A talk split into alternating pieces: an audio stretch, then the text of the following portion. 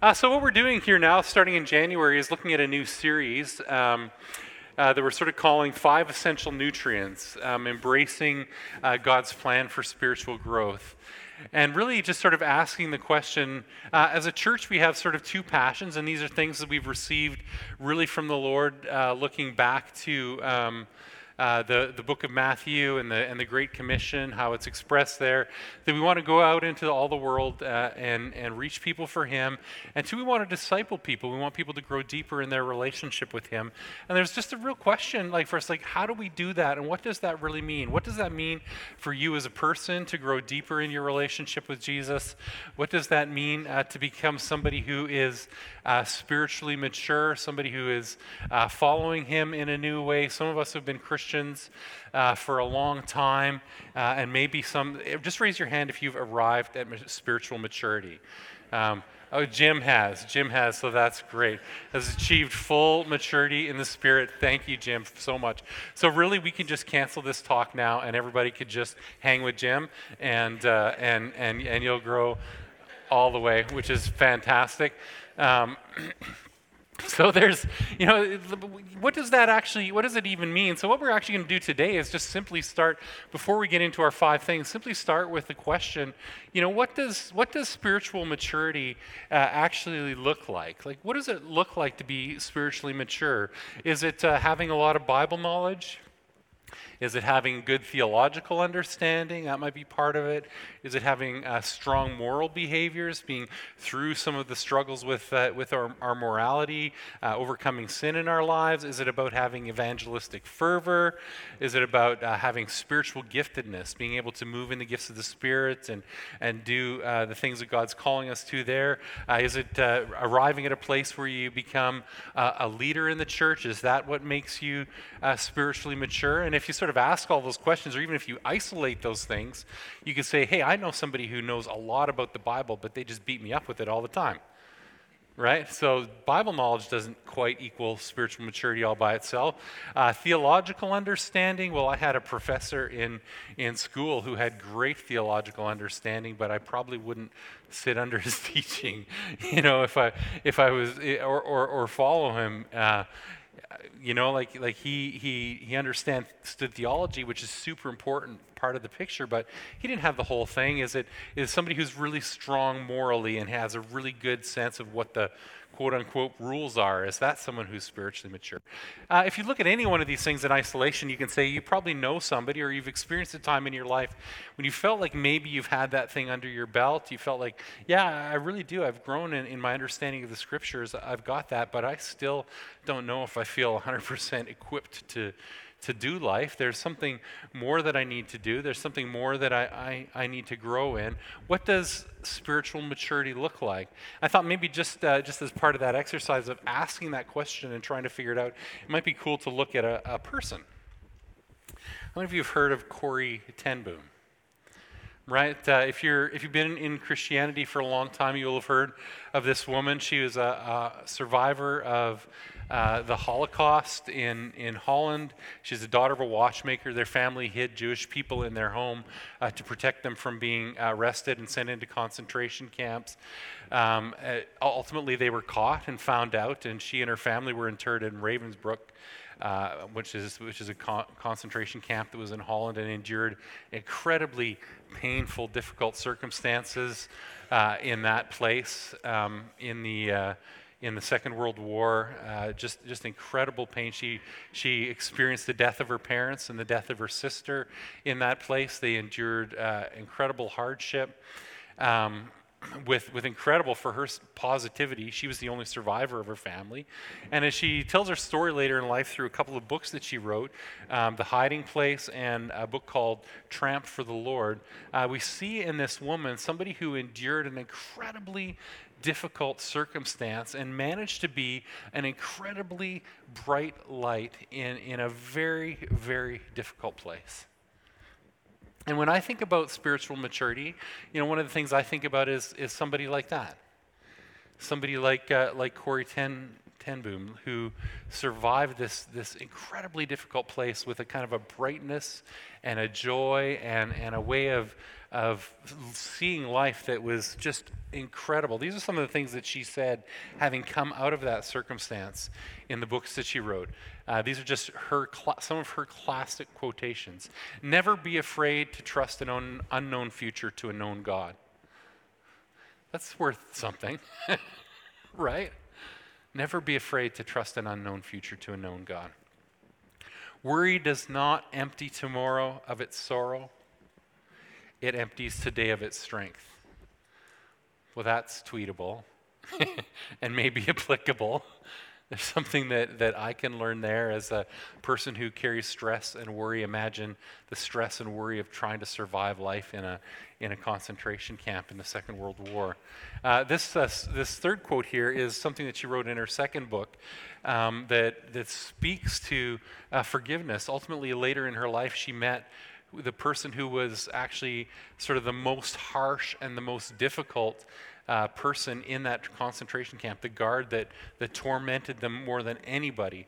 And she said this about uh, her coming to a place of being able to forgive this person. She said, Forgiveness is an act of the will, and the will can function regardless of the temperature of the heart. Oh, man. Forgiveness isn't just what we feel, isn't just the ability to gain that feeling. There's something about our choice and our decision in that. And she, like, imagine coming to a place of forgiveness the person who persecuted you and your parents in a concentration camp and literally walked your, your sister to death. Imagine that. that sounds like spiritual maturity to me.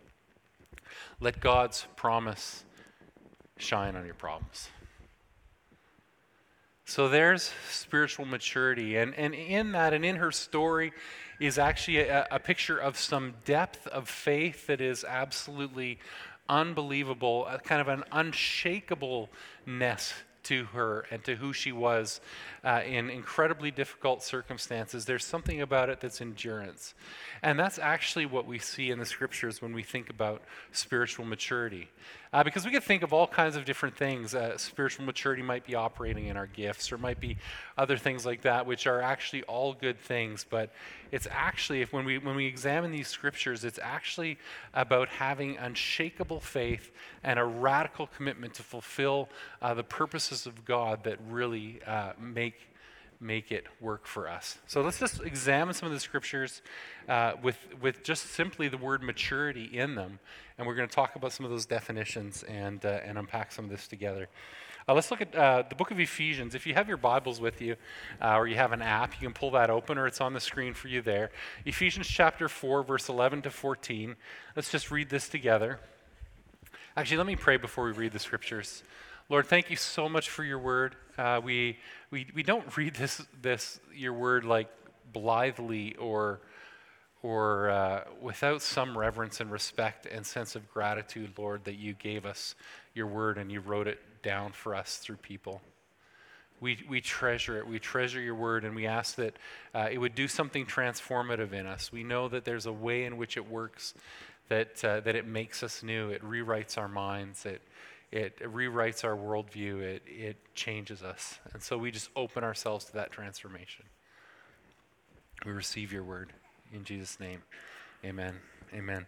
Ephesians chapter 4, verse 11 to 14. So Christ gave himself the apostles, the prophets, or, sorry, so Christ himself gave the apostles, the prophets, evangelists, the pastors, and teachers to equip his people for works of service so that the body of Christ may be built up until we all reach unity in the faith and in the knowledge of the Son of God and become mature, attaining to the whole measure of the fullness of Christ. Then we will no longer be infants tossed back and forth by the waves. And the passage goes on. Uh, what I love about this passage is, well, one, I mean, the first thing I, I notice, I observe, I see that, you know, my title is in there. I'm a pastor. Um, so there's some instruction for me in there. My, my calling isn't, uh, isn't to be a, a professional minister, a spiritual functionary. Uh, my, my purpose, my calling as a person is to be somebody who's an, an equiper. As I read that passage uh, that challenged me personally, am I focused on actually empowering and equipping people to be ministers or to doing all of the ministry myself? So just a, just a, a wake up call for me as I read that is a passage that I have to be invested as a person in empowering and equipping others. That's what God called me for. Uh, but all that until we reach unity in the faith and in the knowledge of the Son of God. What does he mean by that? Until we all reach unity in the faith. Uh, when you unpack that word unity, what he's really talking about there is until we all reach a common status or a common level in the faith. So there's spiritual unity where we're all in agreement with one another and we're all kind of getting along. That's a part of what the passage talks about. But what he's talking about is, is our, our goal, our mission, our purpose as a church, as a community, is, and, and my role as a pastor, as a leader, is to see that we all grow to a level of maturity together. That, that there's, there's something that we're trying to attain, something we're trying to grow to, something that we're trying to reach together. There's, there's somewhere that we're headed together. So we reach unity in the faith, in, in our belief about who God is and what He's about and His place in our lives, and knowledge of the Son of God. So now He's talking about a knowing, a relationship, an intimacy, a, a depth of personal connection with the person of Jesus Christ. So both knowledge about Him uh, knowing something, having that solid understanding of who He is in our lives, and secondarily, uh, but I think not really secondarily in importance, but having an actual personal relationship with Him, uh, a knowledge of Him. And how many of you know that there's there's actually a difference between those two things? Right? You can you can know all kinds of things about God, but you can not know God. You cannot have a, a, freedom in prayer with Him or an intimacy in relationship. Or you can have a sense of relationship with God and know Him, but not really know uh, about Him or, or understand, you know, from a theological perspective or from a biblical perspective, what does it mean to actually know the Creator of the universe? We're called to find both of those things the experiential and, and the knowledge and the understanding. Um, and, and then it says, and become mature, attaining to the whole measure of the fullness of Christ. And I think what that does is points us back to love the Lord your God with all your heart and soul and mind and strength. And love your neighbors yourself, being whole and complete people who know him. That word maturity, and we're going to talk about the definition of that in a minute. But we're going to just look at another instance of the use of that word in the book of James, and this one sounds not super fun. Consider it pure joy, my brothers, whenever you face trials of many kinds, because you know that the testing of your faith develops perseverance. And perseverance must finish its work so that you may be mature and complete, not lacking in anything. So, maturity has something to do with trials. Wait a second, I can't learn that in a class. Can I take an online course on that? well, actually, for me to take an online course, that could be a bit of a trial.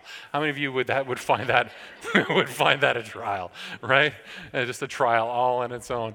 But uh, there's something about uh, God's process for maturing us and growing us that just happens along the way, along the journey of life, right? There's something about maturity that, that comes as we walk down the road that comes through through that kind of uh, uh, well, I mean, I mean, James knew all about trials, right? We know. Do you know the story of James, one of the apostles, Jesus' cousin, uh, brother of one of the like one of the twelve apostles? Yeah, they all died, gruesome deaths. Where James understood uh, that kind of journey that challenge. So there's something about it that, that, uh, that is, is found in the experience. Let's go on, Philippians. And this is really, really interesting. Um, it's a bit of an extended passage. I'm going to read it and just make a few comments. We're going to go through uh, six verses here. And be found in him, not having a righteousness of my own that comes from the law. To give us context, this is Paul talking about uh, in the book of Philippians hey, salvation comes by faith in Jesus right? Righteousness comes completely and wholly through having faith in Jesus, through having a relationship with Him, believing who He is, right? So, so righteousness is not a religion. Righteousness is not, if I do these things, then Jesus will love me and save me, right? We know that salvation isn't about that. Salvation is a gift that comes from us. We receive it, uh, the incredible thing that He does for us on the cross uh, as a pure gift. There's nothing that we can do to earn it. But Paul goes on and says this to be found in Him, having a righteousness of my own uh, that comes from, not from the law, but which is through faith in Christ, the righteousness that comes from God on the basis of faith. And then he goes on to say this because there's more to life than just knowing Jesus and having saving faith. He says this He says, I want to know Christ, yes, know the power of his resurrection and participation in his sufferings, becoming like him in his death. Wait a minute, that doesn't sound like something else I could take in a class either. Becoming like him in his death. I want to know his resurrection the power of it, participation in his sufferings, becoming like him in his death, and so somehow attaining to the resurrection of the dead. Uh, what in the world? That's something seriously for us to unpack theologically.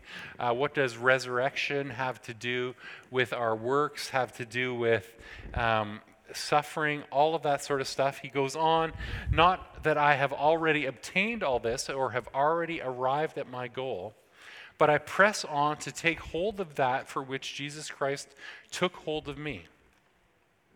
So, Paul, who has received righteousness by faith in Jesus, is still pressing on to something. If you've received righteousness from Jesus, He has saved you, He has done something amazing in your life, you're still pressing on to something.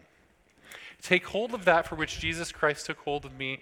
Brothers and sisters, I do not consider myself to have taken hold of it yet. And this is the most spiritually mature person that I think we could possibly imagine the Apostle Paul. But one thing I do, forgetting what is behind and straining toward what is ahead, I press on toward the goal to win the prize for which God has called me heavenward in Christ Jesus. And then he says this all of us then who are mature should take such a view of things. So, Paul's view of maturity is having the understanding that you're not done yet. That's Paul's definition of maturity. Paul's definition of maturity is that he, as a person, is still in a process of growing and trying to attain uh, something in his relationship with Jesus, a knowing of Jesus, a, uh, an understanding of who Jesus is that actually uh, leads him forward. And then he just puts this little thing uh, on, on side. He says, and, and if on some point you think differently about that, well, that too God will make clear to you. And Paul puts that whole process of discipleship firmly in the hands of God. Right? Uh, how do you grow? How do I figure this out? How do I become a new person? Uh, how do I get from being a person who thinks, yeah, I've got it together, I'm mature, I've grown, I, have arrived, I have this, but when you recognize, yeah, I actually don't have this, there's something more for me to grow in and something more for me to learn in. And oh, by the way, God will just make it clear to me. So, so that's a big thing for us, right? Am I, as a human being, committed to letting God grow me? Am I committed to God transform me? Am I committed to Him making uh, me. Uh, what I wanted to do is just pull a definition of that word maturity and talk a little bit about uh, what is sort of common to the use of that word through all of those passages. Uh, the word is a Greek word name uh, called teleos, and, and just like just from a Strong's definition perspective, what it means is it's a consummated goal, something that's reached its end. From going through the necessary stages to reach the end goal developed into a consummating completion by fulfilling the necessary process. Arriving at maturity is a process. Arriving at maturity is a, is a journey. arriving at a place of maturity, uh, which for myself, I think it probably will come, you know, after I'm dead, right? right? You know, when, when somebody rolls me out of a room in a pine box, that's when, uh, that's when, when maturity will have arrived for me in my life. Because up to that point, if you're like me, I think, I think, I think if you're like Paul, there's, there's something of process in there. Remember, you have salvation, you have a righteousness that comes through faith. You are allowed in the presence of God. And that sense of acceptance and that sense of salvation, that sense of uh, a positional of belonging to the Lord, what's, what that does for you is actually opens the door to the whole rest of the journey. The whole rest of the journey uh, of coming to a place of maturity. And for Paul, maturity is recognizing that I'm still trying to figure this out. So what I, what I, the question we asked really at the beginning is what is what is spiritual maturity? What does it look like?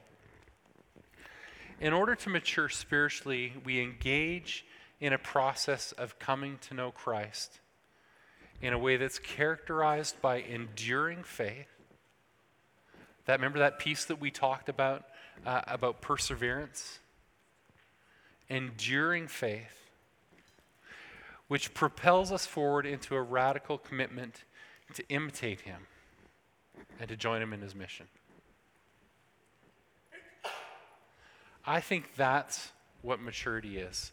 Based on those passages we've read, based on about the three or four others I looked at that we didn't read, uh, there's one that we're going to look at in a second. There's something about that uh, journey of maturity which, which, which is filled with a passion to know Jesus in a way that brings us to a place of no longer being tossed back and forth by the waves, uh, of being in a place of solid and deep and rich connection to Him. And out of that solid, enduring faith, we radically live to be like Him and to join Him in His mission. How many of you have arrived at this now? right? We've got so far to go and so much to learn and such an incredible, amazing journey ahead for us. Second Peter uh, chapter 1 says this. He says, For this very reason, make every effort to add to your faith goodness. So remember, you've got this faith piece already, right? You've got this acceptance piece already. You've got this righteousness already because of your faith in Christ. Add to your faith goodness. And to goodness, add knowledge. And to knowledge, add self control. And to self control, perseverance. And to perseverance, godliness. And to godliness, mutual affection. And to mutual affection, add love. Now we're talking process language. One thing after another. We're on this incredible process. We have so much to learn. Where, where are we at in this? Are we wrestling with self control? Are we wrestling with perseverance? Are we wrestling with godliness or holiness? Are we wrestling to love uh, the other humans? And to feel like, I, I, love this language, and, and I unpacked this a little bit in the Greek uh, mutual affection. To actually have something in you that, that cares about people from the heart like a, like a, a draw, a love, a, an actual care for people. And Peter goes on to say this says, For if you possess all these qualities, if you possess these qualities in increasing measure, and I love that he uses that, right? Again, he's talking process language. It's not like we got them checked off in a box, right? In increasing measure, they will keep you from being ineffective and unproductive in your knowledge of our Lord Jesus. The knowledge that you have of Jesus, the relationship that you have with Him, that savedness, that righteousness that you have through faith in Christ, is meant to produce a productiveness, a fruit bearing, an effectiveness. And that's what Paul was striving for. I, not that I've attained that yet. Paul's passionate about the mission. He's out there, he's planting churches, he's passionate about reaching people and caring for people. And so that leaves us really with the question if, if that's our definition of spiritual maturity, having that uh, growing knowledge of Jesus Christ that becomes rock solid and then ultimately propels us into mission, how do, how do we get that? Right? How do we how do we get that? How do we get that as a people? How do we facilitate growth like that as a church? How do we do that in our home churches and in sunday morning?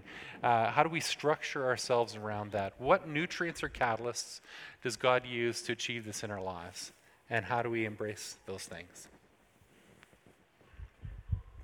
And, uh, and, and this will be the subject for the rest of the series um, how do we embrace these things that are that are growth catalysts for us?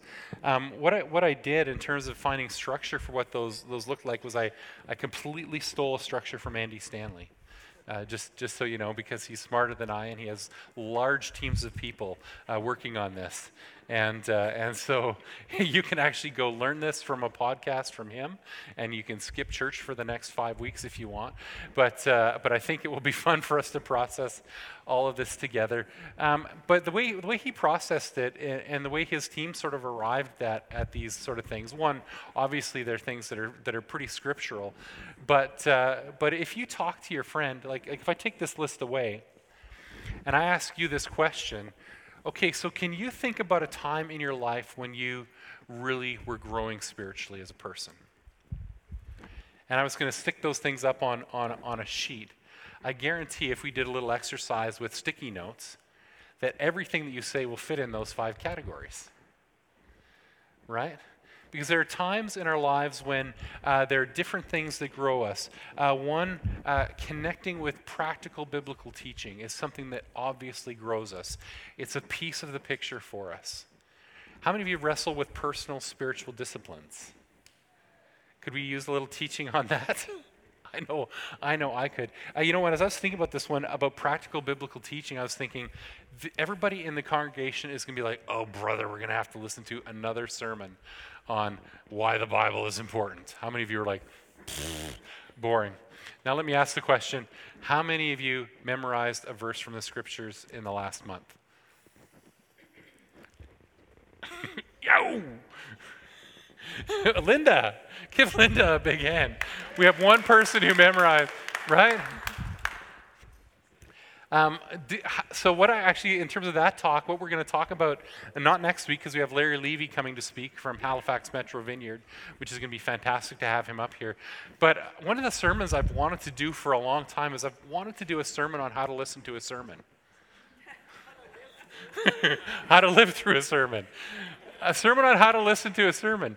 Uh, how, how do we have a posture uh, uh, of learning and growing uh, in, in, in teaching environments, whether it's something you're picking up online somewhere, uh, whether it's something you're watching on YouTube, whether it's coming here on Sunday mornings. How do I actually, where can I find some really good biblical teaching beyond the Sunday morning context? Um, and how can I, how do I actually have a posture that helps me actually learn? Because we have all kinds of different filters when we're listening to a sermon, right? Like some of us have this filter. I'm going to be really excited about this sermon if uh, it jibes with what I believe. I'm going to be really excited about the sermon if it jives with what I believe. So, what can you learn from that posture? If the only thing that you're going to connect with is the thing that you've already got. right? That's not a filter. That was a great sermon. I totally agreed with the preacher on that. You're not going to learn anything. So, what's a posture of picking up the things you disagree with, the things that challenge you, the things that, that don't connect with you, and how do you position yourself to be in a learning space when that's going on? How do we find a posture of learning? Uh, personal uh, spiritual disciplines, experience in ministry and service. You guys know as well as I do that you learn when you're kicked into the deep end of the pool, right? Right? You learn when you're required to serve. We're going to talk about how that can work. Uh, serendipitous relationships. And these first three things are things that we can sort of facilitate in our lives. But these last two are things that, that we actually, in some ways, don't have control about. How many of you can think about times when you've really grown, when God's just sent somebody in your life uh, who can speak into your life and who knows more than you know, and you didn't have anything to do with finding that person? Right? We've got to put ourselves in places where uh, we can connect with those people. That's part of what home church is about, is helping to facilitate those deeper relationships where we can connect with people who are going to help us grow. And the, and the fifth, and I said this in the nicest way, catalytic circumstances, which is code for suffering and trial. but truth be told, how do we go through suffering and trial and challenge in ways that are going to grow us rather than embitter us and break us? And hurt us. And so, those are going to be the things we're going to talk about over the next weeks of the series and really, hopefully, be learning together how can we be people uh, like Christ who are moving forward and growing spiritually in a, in a deep and, and a new way? How do we reboot spiritual growth for us as a community? And how do we do it for us as individuals? How many of you want to grow? Let's stand up.